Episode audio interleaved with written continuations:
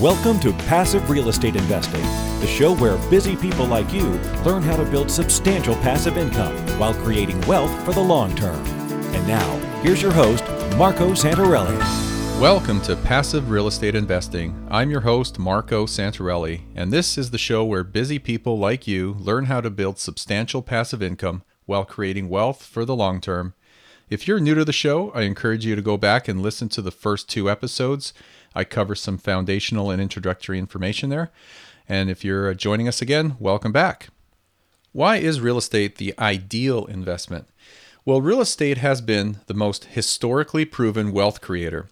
More people, especially people in the middle class, have become millionaires and billionaires through real estate than any other investment in history. Back in 2012, Warren Buffett was interviewed on CNBC's Squawk Box, and he said, and I quote, If I had a way of buying a couple hundred thousand single family homes, I would load up on them, unquote. This really got a lot of people's attention, not just on Main Street, but on Wall Street. In fact, since then, there have been a number of hedge funds that have come up with billions of dollars and invaded uh, many markets across the country, starting with places like Phoenix, moving east to Dallas, uh, Houston, Atlanta. Uh, and they just came in and they started buying up all they could possibly buy. Uh, they really didn't care about the uh, rates of return as much as the fact that they wanted to buy at a quote unquote low price and uh, just build up a portfolio. The problem with buying real estate at the institutional level and on such a grand scale is that it's very difficult to do. This market, the real estate market, is a very fragmented market. It's a fragmented industry every real estate market is local, and every market has its own real estate agents and brokers. It has its own set of property managers and, and inspectors and whatnot. So it's very difficult to manage this as an investment on a grand scale. But that's really an advantage for us as uh, you know as a real estate investor. We can take advantage of these um, if inefficiencies of scale, this fragmentation. And it helps us as real estate investors because it allows us uh, what used to be called mom and pop investing. It allows us to really build a large business out of it or a really large real estate portfolio for ourselves. So we have that passive income through the cash flow. Real estate is made up of many elements. It is not a simple one sided type of investment. And because of that, it makes real estate an ideal investment. So let me break that down. Why is it an ideal investment? Well, ideal is not just an adjective for real estate, it's also an acronym. Each letter in the word ideal represents a major benefit or a factor of real estate.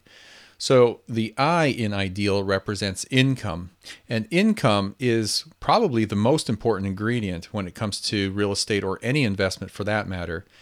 Because if you don't have cash flow from an investment, it really isn't much of an investment in my book. But not all investments provide income.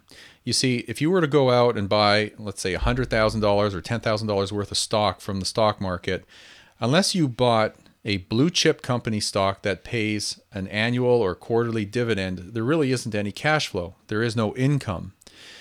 That's what differentiates real estate from stocks and many other investments is that real estate has a regular monthly predictable income stream or or generation of cash flow that you can count on. So that is a key benefit. Now, let's break income down into two aspects or two elements. You can look at it from the net operating income uh, level, or you could look at it at the bottom line level, which is the net cash flow. Let me explain. Your net operating income is what you have when you take the gross income from the property, the rents, and you subtract your operating expenses, things like your property taxes, your insurance, your property management, maintenance, and repairs. What you have left over, let's just call it $500. What you have left over is your net operating income. Now, cash flow is what you have when you have a mortgage on the property and you have to subtract your debt service, the mortgage payment, from the net operating income. What you have left is your net cash flow. And this is spendable cash. You can save it, you can spend it, you can do what you will. But the beauty here is that after 30 years, if you have a 30 year mortgage, or if you accelerate the payments, you know, you'll have a shorter payoff period. But after that mortgage is fully paid off and you own that property free and clear, that net operating income becomes your passive income, your monthly passive income. So what may start off as two to three hundred dollars in positive net cash flow ultimately becomes larger because your mortgage is paid off and now your net operating income is your monthly passive income. And of course, you know, year after year, your rents will go up a little bit, maybe every few years. And so over time, that uh, that cash flow becomes larger and larger. So if you start off in year number one on your property with, let's say, a positive cash flow of two to three hundred dollars, in 10, 20, 30 years, that might ultimately become maybe two, three thousand dollars because don't forget rents have gone up. You've paid off your mortgage or amortized it, and now you have your net operating income paying you every month a passive income. Now think about what happens when you have two properties, five properties, ten properties. You could easily build yourself up a ten or twenty thousand dollar monthly passive income through investment real estate. The D in ideal is for depreciation. You see, this is where you can kick Uncle Sam where it counts because the IRS allows you to take a legal tax deduction on the depreciation of the property. You see, real estate actually appreciates over the long term, but the improvements of that property, which is everything but the land, can be depreciated over a certain period of time. And this is what the IRS refers to as the useful life you see over 27 and a half years with residential property, that is one to four unit properties, and with commercial, that's extended to 39 years. But you can take that property and you can depreciate that property's improvements over 27 and a half years, which is an amazing thing because depreciation is actually a non cash expense. That means that you don't have to spend a single dime in order to get that deduction. It's an expense that you're allowed to deduct and claim as a loss without having to spend actual cash. So let's just take a quick example. Let's say you have a $120,000 property and the land value is worth $20,000. So that lot is a $20,000 piece of dirt. So the improvements, what's built on that piece of land is $100,000. Now, if you divide 100,000 by 27 and a half years, you get roughly $3,636. That is your annual depreciation that you can legally deduct from your income. Uh, now, I have to clarify, I'm talking about passive income. Uh, and this is a little bit more complicated for some people. So, the best thing to do is talk to your tax advisor to see how it actually applies to your situation. What I'm giving you is just a very simplistic uh, example. But let's just say that property generates $2,400 a year in cash flow. So, that's $200 a month times 12 months. And that's a very conservative calculation so you take $2,400 in cash flow, you subtract the $3,636, and you actually show a $1,236 loss.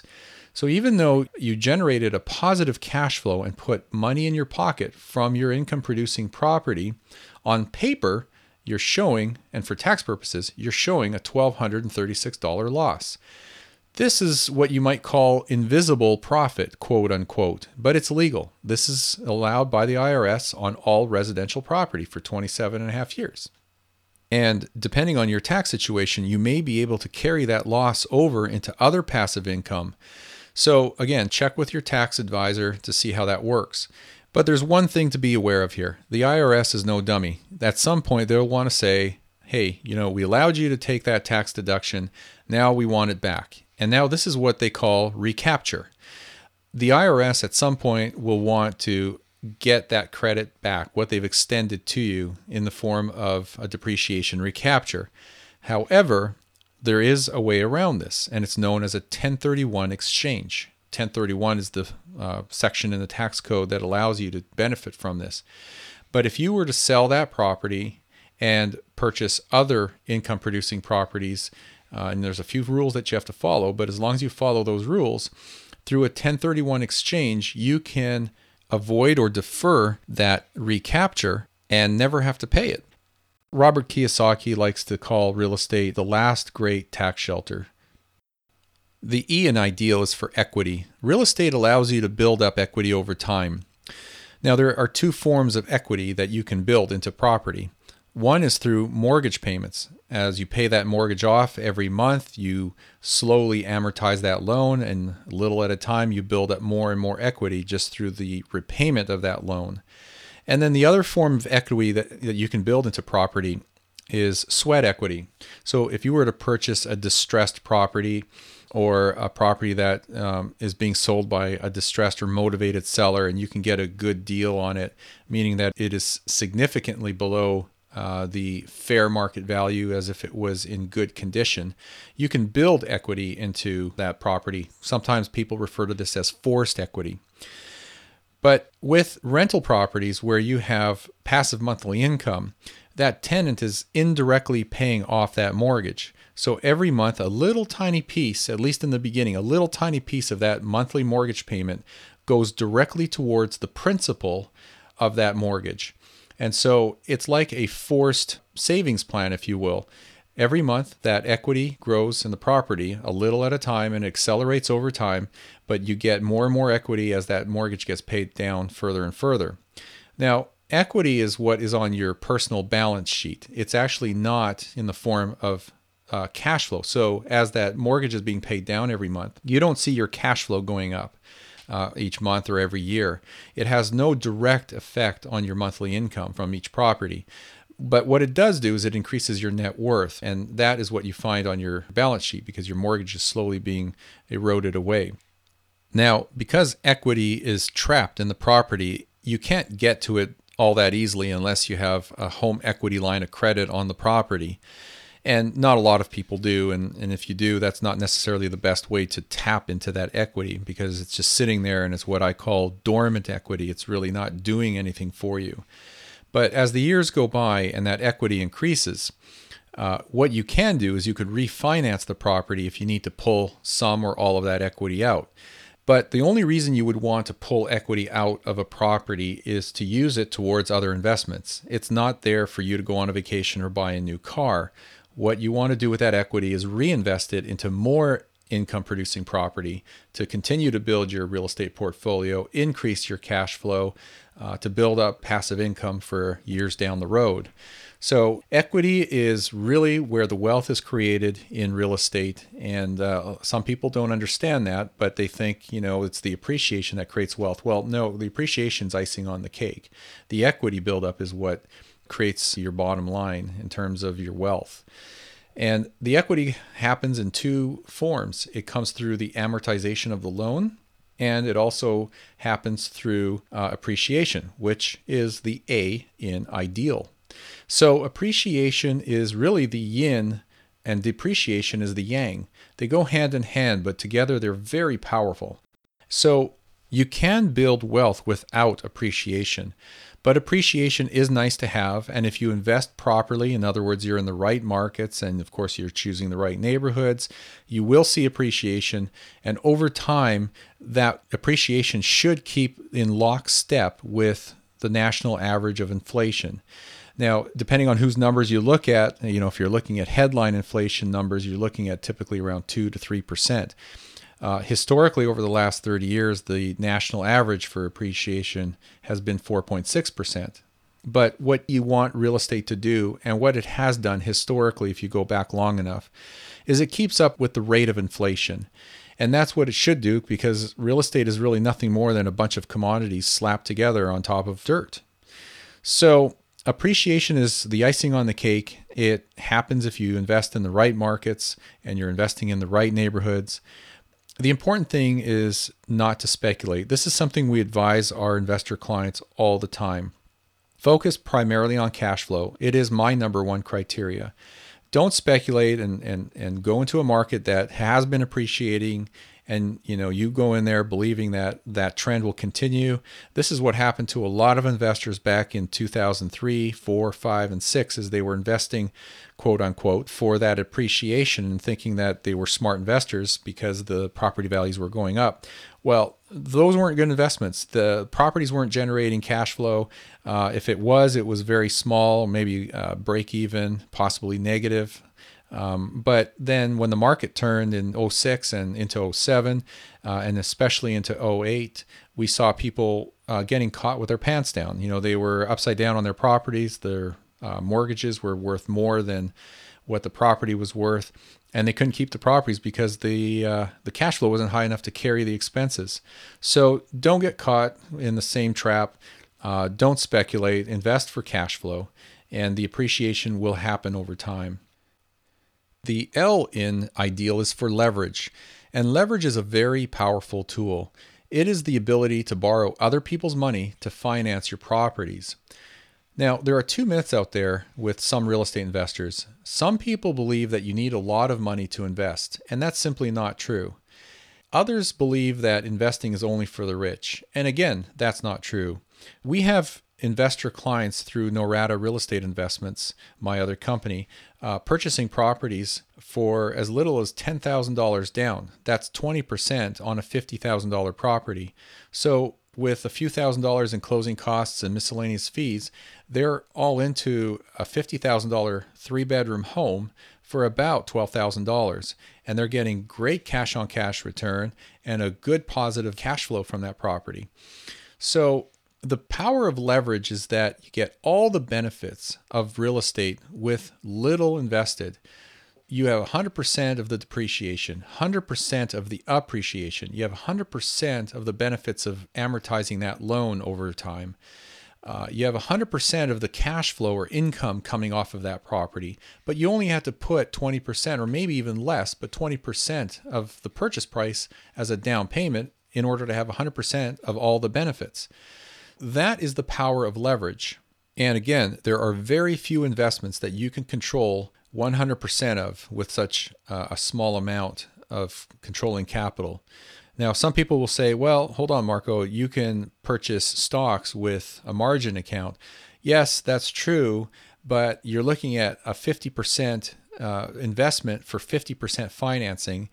Uh, and stocks are very volatile. So if they go up, that's great. But if they go down and they go down below the point that you bought them at, then you get what's called a margin call. That stock brokerage will come back to you and request that they get uh, a certain percentage of however much that stock has gone down in value uh, in the form of cash from you. And you only have a certain number of days. I can't remember how many it is, but you have to come up with that difference in order to keep your margin account in compliance with the terms of that margin. So when you combine income, depreciation, equity growth, appreciation, leverage, all together, you do get the ideal investment. And like I said before, real estate has been the most historically proven wealth creator. If real estate only had three of these five factors, it still would be a fantastic investment. But you have all five, and uh, that makes it a great investment to take advantage of any time. So, when is the right time? Well, the short answer is now. You don't wait for someday to come along. You don't wait for the market to be quote unquote just right. You see, procrastination is the silent dream killer. And as author and lifestyle designer Tim Ferriss says, the stars will never align and the traffic lights of life will never all be green at the same time. So it's important that you get started today if you haven't gotten started. And if you've already started building your real estate portfolio, regardless of whether it's only two properties or 10 properties or 100 units, it's a good idea to continue building your real estate portfolio to the point where you've reached your income goals and your investment goals. So, as Napoleon Hill says, don't wait. The time will never be just right. In wrapping up, I want to encourage you to download our free ebook. It's the ultimate guide to passive real estate investing. You can get that from our website, passiverealestateinvesting.com. And while you're there, submit a question or a show topic. You can do that through the contact form or click the button on the far right where it says submit voicemail. And you can literally send us a quick voice message right from our website. And also, please remember to subscribe if you haven't done so already. Our show is 100% free content, and our team is continuing to work hard to bring you a great show every week. And it really helps us out if you would leave a show comment and review on iTunes. In doing so, it really helps us spread the word, which is exactly what we want to do. And as a thank you, we're going to give away a free $100 Amazon gift card every week. We'll just randomly pick someone who's left a, a, show review or comment. And that's about it. So until next week, thanks for listening, and we'll see you on the next show.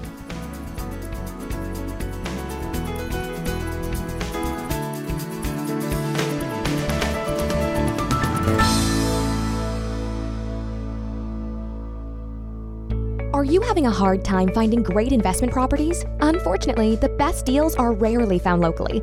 Successful investing begins with the right properties in the right markets. Norada Real Estate provides everything you need to invest in the best deals across the U.S. Our simple, proven system will help you create real wealth and passive monthly cash flow. Get your free copy of the ultimate guide to passive real estate investing at noradarealestate.com slash guide. That's N-O-R-A-D-A realestate.com slash guide. Nothing on this show should be considered specific personal or professional advice. Please consult an appropriate legal, tax, real estate, or business professional for individualized advice. For distribution or publication rights and media interviews, please contact the host.